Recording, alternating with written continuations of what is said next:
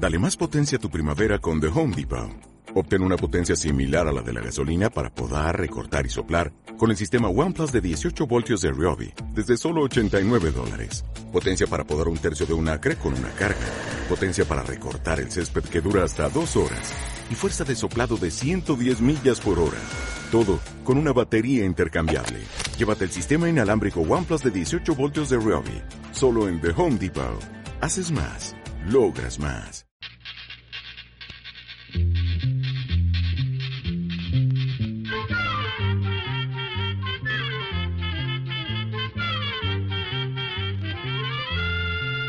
Llegó para todo.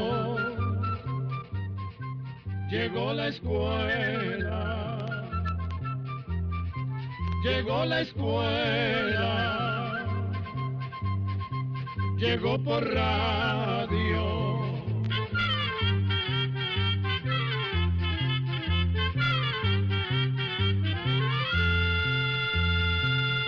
Oigamos la respuesta. Es el programa que les trae a ustedes el Instituto Centroamericano de Extensión de la Cultura, ICQ. Amigos, ¿cómo están ustedes? Es un verdadero placer encontrarnos de nuevo en este espacio. Oigamos la respuesta a través de este medio de comunicación. Y tenemos la primera consulta.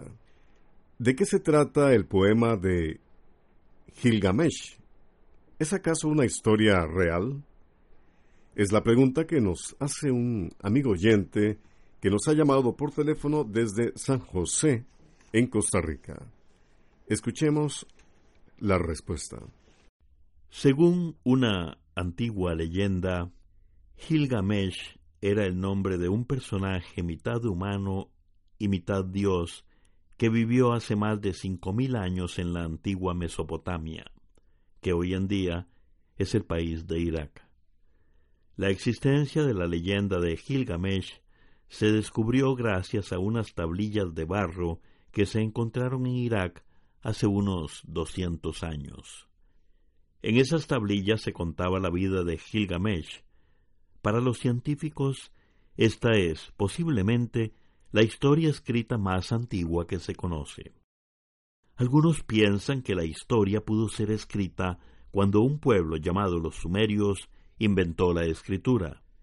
De esas primeras tablillas se hicieron copias y doce de ellas se conservan en la actualidad en varios museos del mundo. Según la leyenda, Gilgamesh era un gigante de más de cinco metros de altura que era rey de la ciudad de Uruk. Este rey oprimía al pueblo con su enorme poder, por lo que los dioses enviaron a un hombre llamado Enkidu para que hiciera recapacitar al rey. Así, Enkidu y Gilgamesh se hacen amigos y juntos hacen un viaje, buscando el secreto de la inmortalidad. Ese secreto lo conocía un hombre llamado Unapistim. Algo que llama la atención de esta leyenda es que ese hombre había construido un gran barco para salvar a su familia, sus animales y sus cultivos de una gran inundación. Muy parecido, por cierto, a la historia de Noé, de la Biblia, que aparece en el Antiguo Testamento. Todavía no se tienen pruebas claras de si Gilgamesh fue un ser imaginario o si realmente existió. Algunos historiadores creen que pudo haber existido en épocas muy lejanas un rey muy poderoso en esa región de Mesopotamia. Con el paso del tiempo, la historia del rey y sus hazañas fue pasando de padres a hijos y cada persona le fue añadiendo cualidades al rey, como el asunto de que era de gran tamaño, hasta que ese personaje se fue convirtiendo casi en un dios.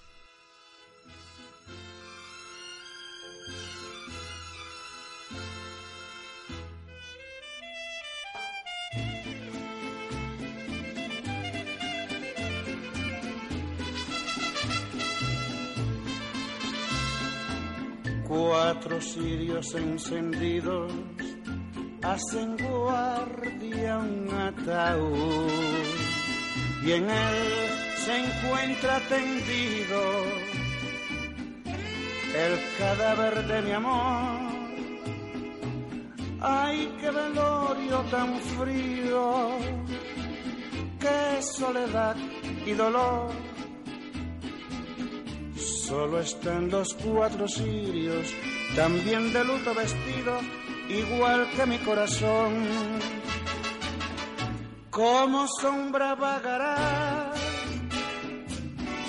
y será tu maldición que nadie pueda quererte igual que te quise yo y tendrás que responder ante el tribunal de Dios no se mata impunemente y tú mataste mi amor a través de la montaña voy cargando mi ataúd y regaré con mi llanto una tumba y una cruz. Ay, qué cortejo tan frío, qué soledad y dolor. Solo quedan cuatro sirios también de luto vestido, llorando en mi corazón. Como sombra vagará y será tu maldición que nadie pueda quererte igual que te quise yo y tendrás que responder ante el tribunal de Dios. No se mata impunemente y tú mataste mi amor. No se mata impunemente y tú mataste mi amor. Gracias a la cortesía de esta radioemisora y por supuesto a su amable atención, compartimos con usted el programa Oigamos la respuesta de Elise Q. El señor Javier Antonio Olivar Duarte nos escribe desde Boaco, Nicaragua, y pregunta ¿Cómo se produce un rayo? Oigamos la respuesta. Los rayos se forman cuando las nubes se cargan de electricidad. En esos momentos, las nubes son como neblinas espesas, formadas por millones de gotitas de agua. El viento de las alturas empuja las nubes. Las zarandea, las frota unas contra otras, y así se va cargando de electricidad. Entonces esa electricidad se descarga en forma de rayo, que puede ser de una nube a otra o de una nube a la Tierra. La descarga eléctrica del rayo produce una explosión en el aire que ocasiona un ruido enorme al que llamamos trueno. Por lo tanto, el trueno es el ruido que produce la descarga del rayo. También puede suceder que veamos relampaguear sin oír truenos, porque en ese momento está ocurriendo una tormenta eléctrica en algún lugar lejano. Si la tormenta ocurre cerca de donde estamos, podemos ver la luz del relámpago y después escuchar el ruido del trueno.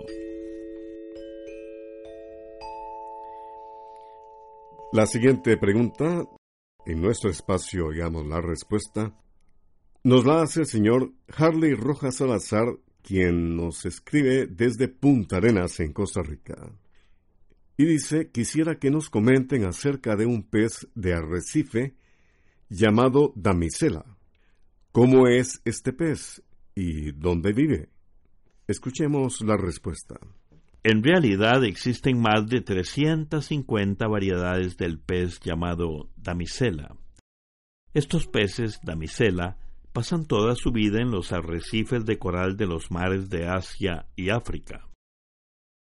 Muchos de ellos se distinguen por sus brillantes colores, entre los que hay azules, amarillos y color esmeralda. También hay otros peces damisela con rayas negras en su lomo, mientras que otros son rojos o negros con puntos azules.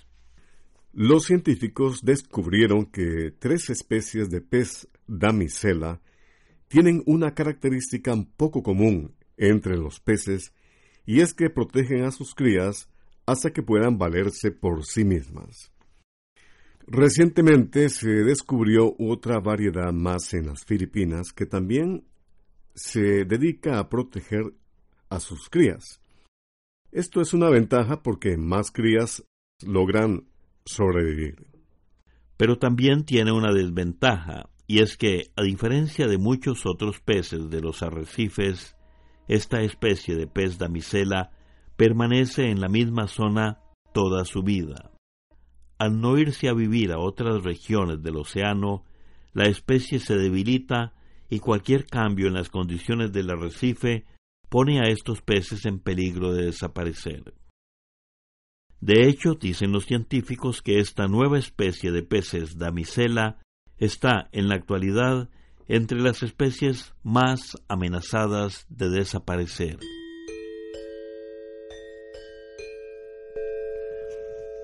Este es el programa Oigamos la Respuesta del Instituto Centroamericano de Extensión y la Cultura, ICQ. Desde Nicaragua, a través de un Facebook, Diego Rufino Ocampo pregunta, ¿qué tipo de animales hay en el río Tepenaguazapa? Oigamos la respuesta. El río Tepenaguazapa se encuentra en Nicaragua. Nace cerca de El Almendro, en el departamento Río de San Juan, y desemboca en el lago Cocibolca. Junto a los ríos Camastro y Tule, forma parte del sistema de humedales de San Miguelito.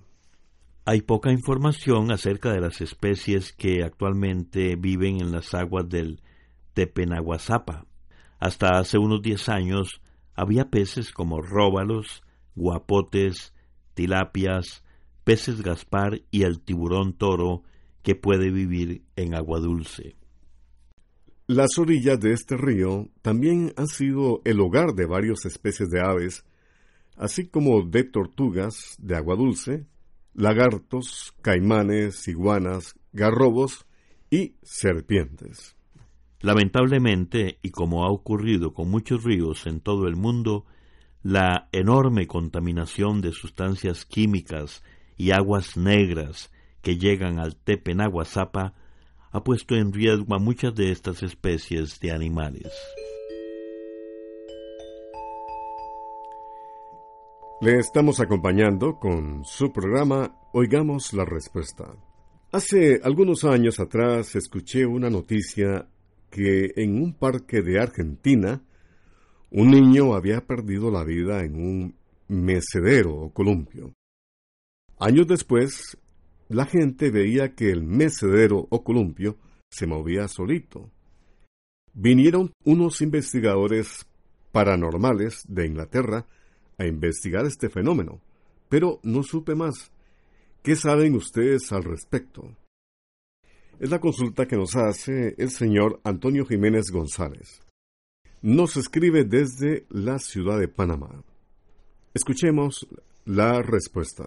Efectivamente, don Antonio, este caso que usted nos menciona ocurrió hace como diez años. En un parque infantil de la localidad argentina de Firmat, un columpio se balanceaba sin que hubiera viento y sin que nadie lo empujara. Esto resultaba muy extraño, pues mientras este columpio se movía, los otros dos columpios al lado se mantenían inmóviles. Algunos vecinos de Firmat dijeron que el misterio se debía al espíritu de un niño que había perdido la vida años antes en ese mismo lugar. Esta idea se volvió tan fuerte que pronto empezaron a llegar reporteros de todas partes interesados por lo que allí sucedía. Entre ellos estaba el equipo de un programa de televisión estadounidense que se dedicaba a realizar investigaciones científicas para descubrir esta clase de misterios. Estas personas hicieron varias pruebas. Primero, eliminaron la posibilidad de que hubiera cuerdas, hilos o aparatos que movieran el columpio. Después, construyeron una copia exacta al lado del columpio misterioso y las empujaron al mismo tiempo para ver qué sucedía. Fue entonces cuando notaron que el columpio original siguió moviéndose durante más tiempo que la copia. Esto les hizo pensar que quizás los materiales del columpio y las cadenas podían tener algún efecto. Pusieron entonces una carpa de lona cubriendo la zona de los columpios y colocaron un ventilador gigante para simular viento. Al analizar la fuerza del viento con cámaras especiales, comprobaron que el columpio misterioso estaba hecho de un material distinto y era un poco más ancho que los otros. Es decir, que por esas características distintas del columpio bastaba una ligera brisa para hacerlo moverse con un movimiento que pronto se hacía mayor que en los otros columpios hechos de un material diferente. Así fue, don Antonio, como se llegó a una explicación científica del curioso fenómeno. Sin embargo, algo que también resulta interesante es que las pruebas científicas no bastaron para convencer a varias personas que han preferido seguir creyendo en la historia del fantasma del columpio.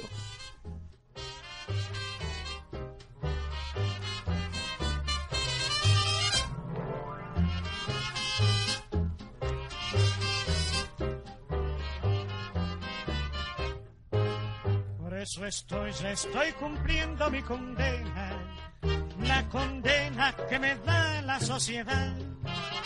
Me acongojo, me avergüenzo y me da pena, pero tengo que cumplirla en soledad.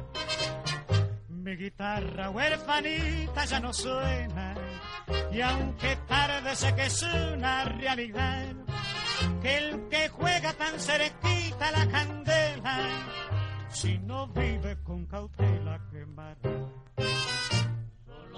a mis amigos que allá afuera que se cuiden de licor y su maldad.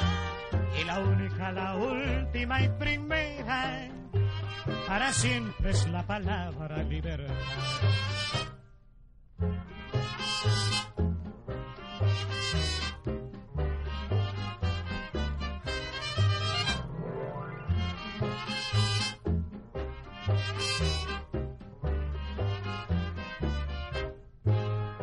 Eso estoy, ya estoy cumpliendo mi condena, la condena que me da la sociedad.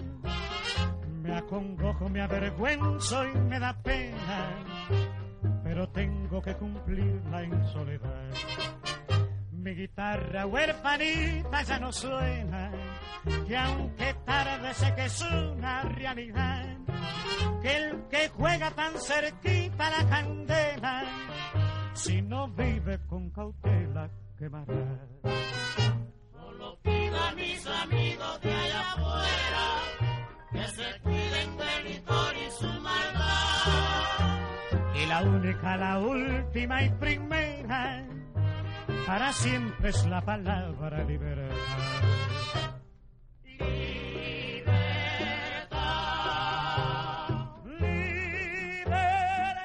Oigamos la respuesta todos los días de lunes a sábado a través de este medio de comunicación. Quiero saber en qué año se inventó la electricidad, quién la inventó y cuándo llegó a Centroamérica. Esta pregunta nos la hace el amigo oyente Carlos Arias, quien nos llama por teléfono desde Sonsonate, El Salvador. Escuchemos la respuesta. La electricidad es una fuerza que existe en la naturaleza, don Carlos. Es decir, que no hubo necesidad de inventarla. Lo que sí tuvieron que hacer los seres humanos fue entender bien cómo se producía la electricidad para poder usarla como lo hacemos en la actualidad.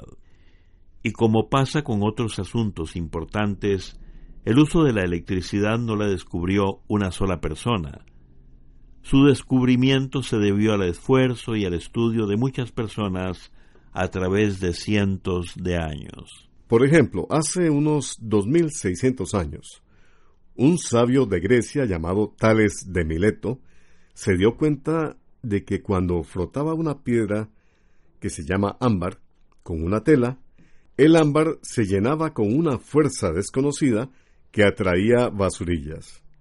Cientos de años después, un científico inglés llamado William Gilbert hizo varios experimentos y en el año 1600 publicó un libro con los resultados de sus experiencias. En este libro, Gilbert usó por primera vez la palabra electricidad, que viene de electrón, que significa ámbar en el idioma griego. Después, dos científicos ingleses llamados Weller y Gray descubrieron algunas sustancias que, como sucede con varios metales, podían transmitir la electricidad desde un punto hasta el otro. Luego hubo más científicos que le dieron un gran impulso al conocimiento de la electricidad, entre ellos hay que mencionar a Benjamin Franklin. Este señor descubrió que los rayos son una forma de electricidad.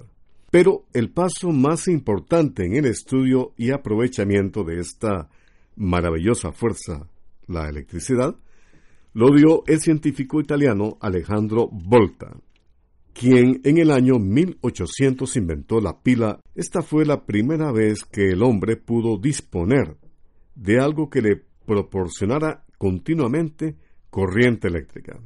A partir de este invento fue que se logró usar la electricidad como lo hacemos actualmente. La palabra voltaje viene justamente del apellido de Alejandro Volta. Más adelante, en el año 1879, Tomás Alva Edison inventó la bombilla eléctrica. Este logro convirtió a Estados Unidos en el primer país donde se utilizó la luz eléctrica. En Centroamérica, el primer país al que llegó la electricidad fue Costa Rica.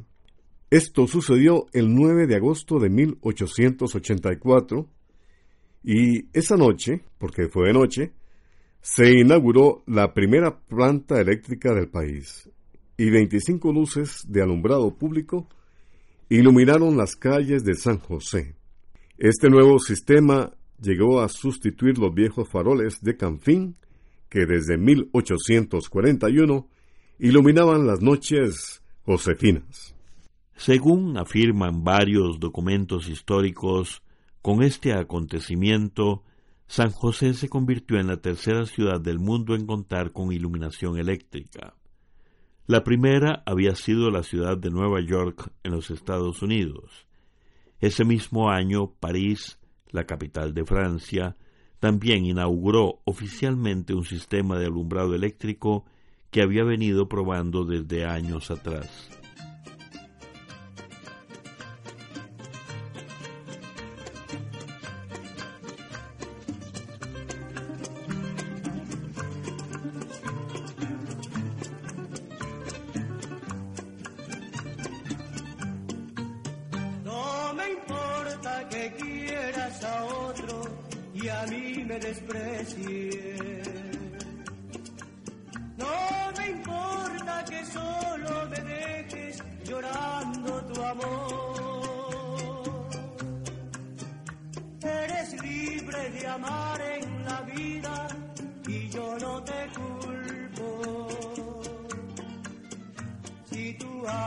No supo quererme, como te quise yo.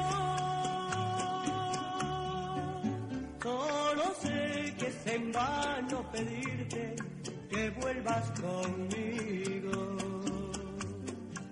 Porque sé que tú siempre has mentido jurando mi amor. Y yo en cambio no quiero amargarte estorbar tu vida. Soy sincero y sabré perdonarte sin guardar rencor.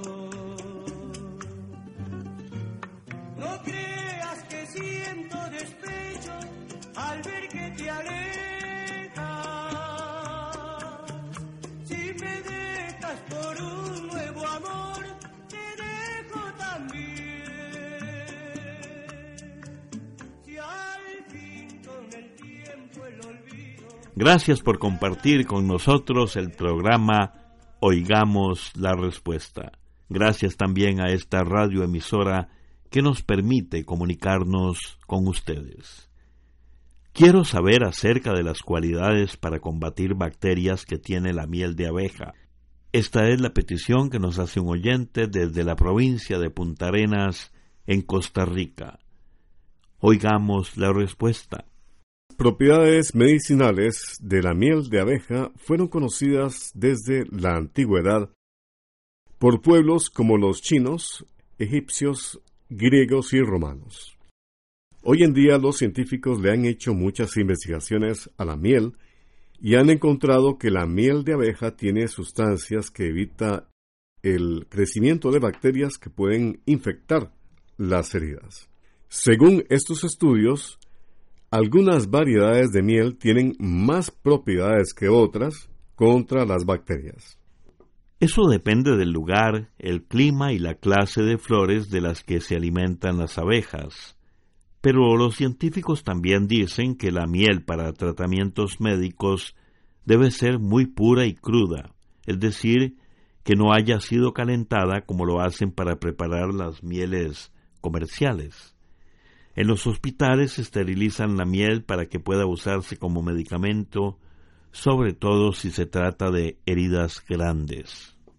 Otro de los recientes descubrimientos de los investigadores es que una miel muy eficaz es la de las abejas sin aguijón, llamadas mariolas.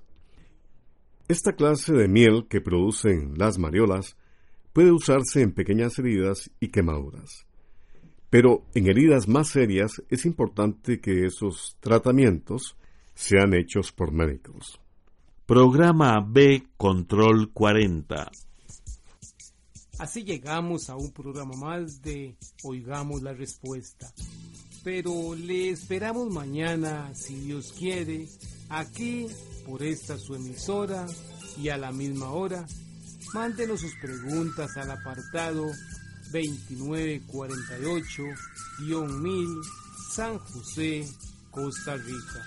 También nos puede llamar a los teléfonos 22 25 52 38 o 22 25 53 38 o mándenos un fax al 22 25 22 27.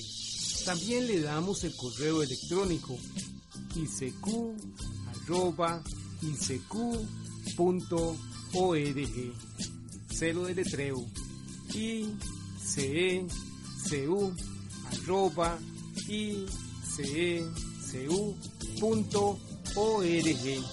Para nosotros sus preguntas son muy importantes y estamos para servirle.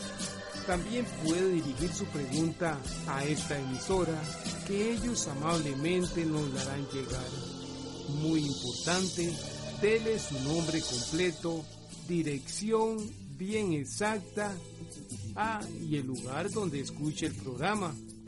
Recuerde que comprender lo comprensible es un derecho humano. Que Dios le bendiga.